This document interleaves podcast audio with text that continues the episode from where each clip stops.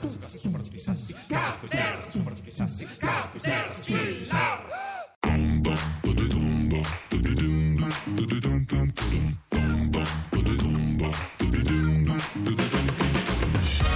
Siamo noi, siamo sempre noi quelli di Caterpillar su Radio 2 dopo il GR e il GR Sport. Adesso siamo nella versione termometro passionale. Noi misuriamo la passione degli italiani per il proprio lavoro. Raccontiamo storie di persone che fanno un lavoro, i lavori sono tanti ma lo fanno con passione e a cui ci piace in italiano il proprio lavoro. Lo facciamo grazie Come alle noi, eh, vostre, Zambotti, come noi. vostre segnalazioni perché ne stanno arrivando moltissime alla mail caterpillar.rai.it perché sa che è più difficile Shiri riconoscere che ci piace il proprio lavoro ma è molto facile riconoscere persone a cui piace il loro. Sai, io quando ero piccola per esempio vedevo uno che faceva il chirurgo e mi, mi- me mi trasmetteva talmente gioia volevo fare il chirurgo anch'io. Il giorno dopo arrivava la ballerina classica volevo fare la ballerina classica. Poi, poi vedi gli altri che sono così contenti del loro lavoro e dici ma, il lo voglio fare... scusi, l'infanzia di Sara Zambotti. Ah, non era questa Non l'idea. era questo no, il momento no, l'idea di... era segnalateci persone Esatto. che conoscete intorno a voi, il vostro panettiere, il vostro estetista,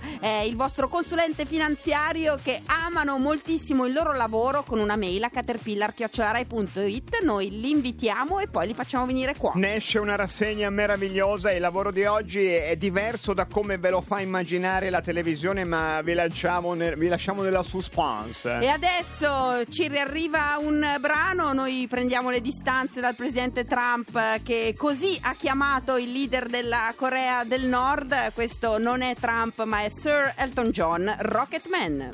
She packed my bags last night. Zero hour, 9 a.m. And I'm gonna be high as a kite by then.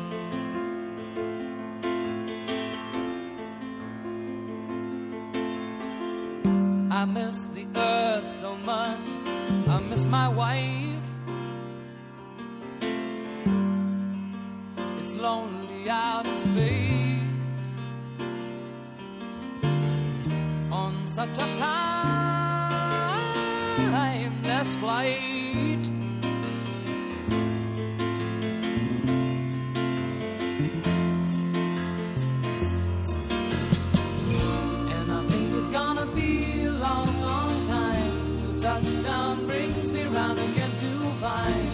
about the man.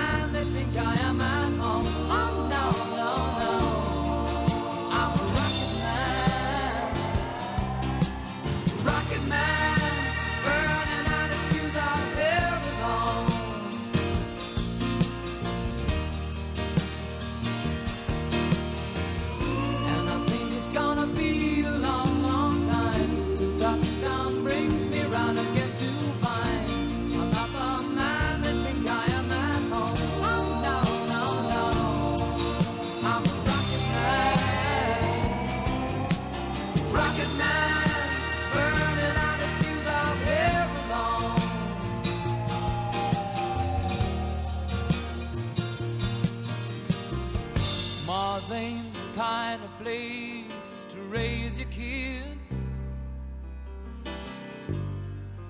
In fact, it's cold as hell. And there's no one there to raise them. If you did,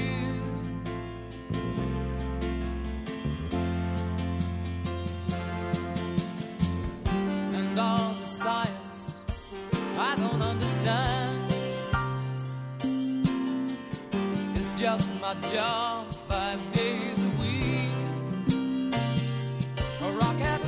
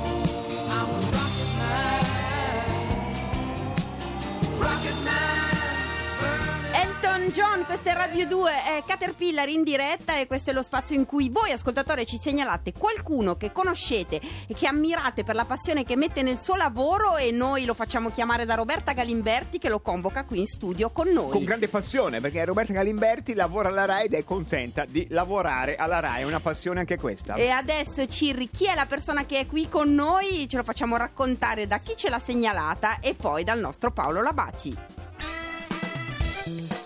Sono Sabina Rapella, sono avvocato, conosco una criminologa, ho visto come lavora. Mi piace molto segnalarla perché è una persona profonda, competente, professionale, ma anche sensibile, molto attenta alle persone. Si occupa di temi delicati, di grande attualità e sente l'urgenza di affrontarli anche da un punto di vista diverso da quello a cui siamo più abituati. È, preziosa e fa il suo lavoro con grande passione. Ecco, è una che crede molto in quello che fa.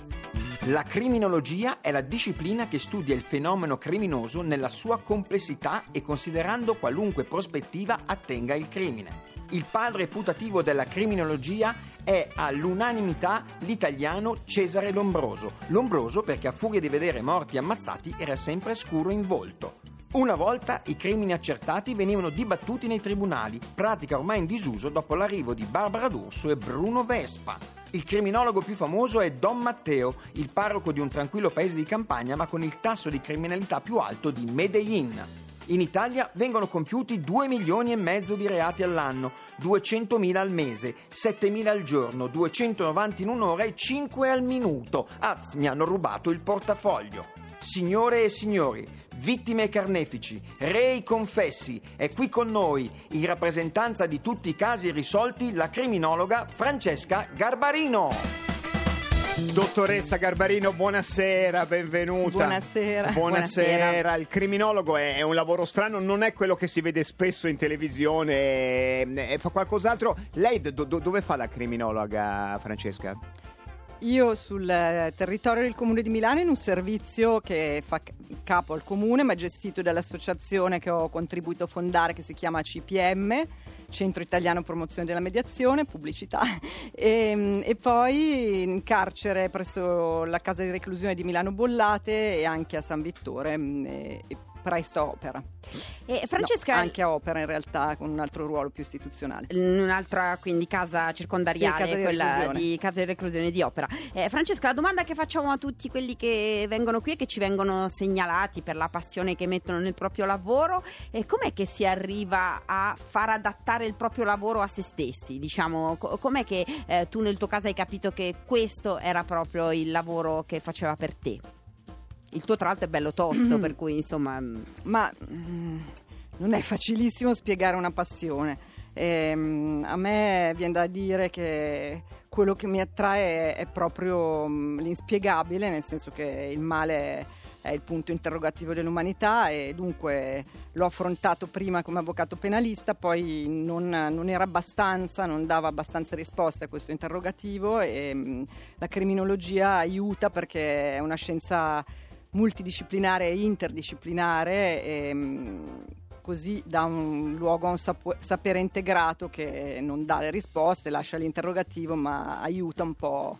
È molto Radio in quella 3 quello che stiamo facendo, eh, sapere integrato. no, Se- ehm, eh, Garbarino, dottoressa, l'ultima cosa, siamo passati al tu perché ci conosciamo, l'ultima cosa che hai fatto da criminologa quando è stato? Ieri sera mm, ho mm, condotto un gruppo per maltrattanti autori di reati impulsivi relazionali eh, presso questo servizio sul territorio. Che cosa vuol dire li- i maltrattanti? Perché c'è un, c'è un grande uso delle parole, si fa molta Mm. attenzione e questa è una, penso una delle prime, uno dei primi ehm, attenzioni che si fa facendo questo lavoro. Che cos'è il, il maltrattante e come lo hai definito l'autore di im- impulsi relazionali? Ho usato un termine un po' grossolano, diciamo, eh, quello che viene usato nei progetti, per, insomma sono autori di reati tendenzialmente di violenza domestica, quindi violenza relazionale, violenza con la partner in particolare in questo gruppo e mm, il gruppo dà loro una chance di, così, di cambiamento, di, di consapevolezza quantomeno. E Francesca, e dobbiamo direzione del immaginarci quindi eh, tu- eh, tu con altri tuoi colleghi e un, un gruppo di- di uomini che hanno fatto delle cose mica tanto belle e che provano a parlarne, a vedere quello che c'è dietro? Sì, provano a vedere di- quello che ci, ci sta dietro, che mh, spesso, eh, tendenzialmente, eh, oserei dire sempre, sono fragilità, nel senso che la violenza è una fragilità, eh, è un, eh, un- dà un'illusione di controllo e di forza, ma di fatto corrisponde a delle fragilità grosse che queste persone hanno invariabilmente e anche a delle vite tendenzialmente mh, pesanti e ricche di eventi traumatici. Ecco Francesca, ehm, chiaramente diciamo, sono tematiche che soprattutto in queste giornate, nelle ultime settimane, sono estremamente presenti sui giornali, non si fa che leggere continuamente di, di casi di violenza sulle donne. Ehm, che cosa, eh, non abbiamo tempo qui a Radio 2 adesso di, di ragionare sulle origini del male, qualche spunto intanto ce l'hai dato, però eh, che cos'è che ti urta nella titolazione, nella rappresentazione, in come eh, si, si- si ragiona diciamo, nel grande dibattito su, su- su questi temi della violenza eh, sulle donne? Tu che hai a che fare quotidianamente con questi temi? Ma eh, la- quello che mi urta in assoluto è la retorica e la semplificazione con cui i temi vengono affrontati, perché sono temi complessi, come tutti quelli che mh, riguardano le scienze umane. E, mh, quindi spesso vengono affrontati in modo un po' ideologico, solo con un taglio culturale, ad esempio, invece appunto eh, faccio riferimento alla multidisciplinarità di cui sopra, è importante dare appunto più informazioni possibili Ehm, per esempio nel caso della violenza di genere, visto che facevi riferimento a questo, mi dicono sempre come fai a lavorare con i mostri, con la feccia appunto. E mi capita, no? Appunto, in realtà il dato oggettivo è che l'83% di queste persone che commettono violenza domestica, eh, secondo i dati di Racchi, che è un norvegese bravissimo, ehm, hanno subito violenza domestica spesso È è una e catena. spesso ancora più facilmente passano a, identifi- a- a commettere reati violenti ehm, quanto- quando hanno subito violenza assistita, cioè quando anche semplicemente assistere al maltrattamento, che ne so, della propria madre mh, facilita proprio il passaggio all'atto violento. Ma e quindi mettere delle persone che hanno fatto dei reati brutti, per i quali sono in carcere di violenza, di violenza anche sessuale di violenza domestica e fargli parlare di questo potrebbe interrompere questa catena per cui se questi prima o poi quando usciranno potrebbero fare, non, non tornare a fare quello che hanno già fatto?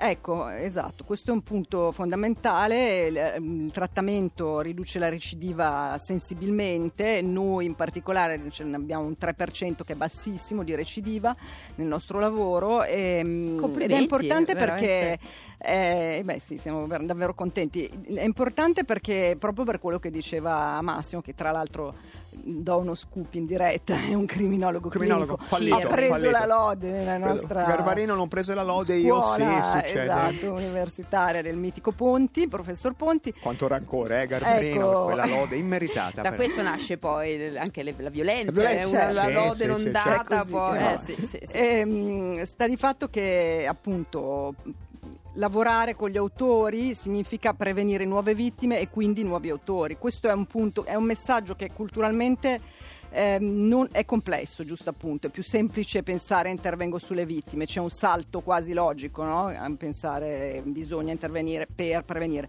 ma davvero ha un senso. E quello che mi dà soddisfazione nel lavoro è che qualche anno fa era quasi un'eresia parlarne, invece la Convenzione di Istanbul, proprio l'articolo 15, prevede espressamente Anche il questo. trattamento degli autori e quindi adesso inizia, cambia la cultura, Una cambia la legge. personale, Francesca, come ti senti come persona dopo aver passato un- una tarda serata, un pomeriggio a parla- in un carcere milanese a parlare con un gruppo di autori sessuali, ne esce e voglia di farti una birretta, non ne puoi più...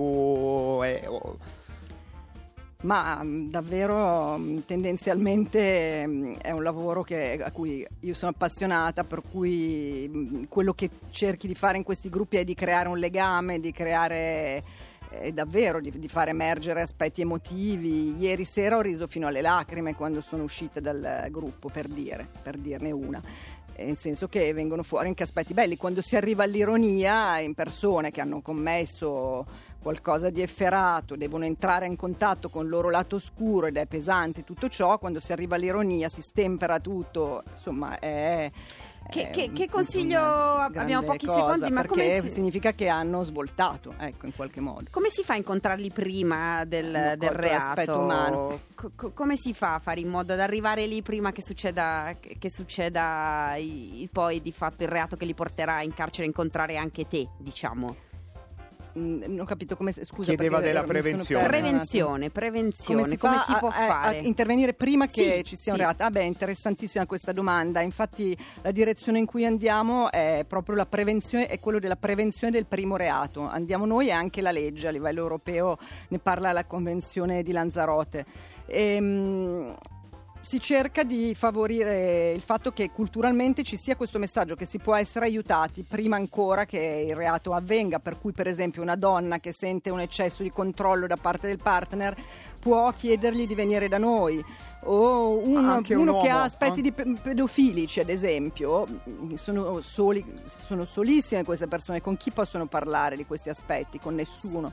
E quindi sapere che c'è un posto dove invece possono farlo è davvero da un'apertura ecco. mille a Francesca Garbarino, il tempo è Vola, tiranno, vola. ma È grazie prigioniero. mille, prigioniero, veramente grazie, No, grazie, grazie al voi Centro Italiano è per la promozione della che se ne mediazione. parli di questi temi per Torniamo domani. le cose. Grazie, Caterpillar torna domani alle 18.30, adesso arriva l'Onda Verde e poi gli amici di Decanter, lei era Francesca Garbarino. Grazie. A domani!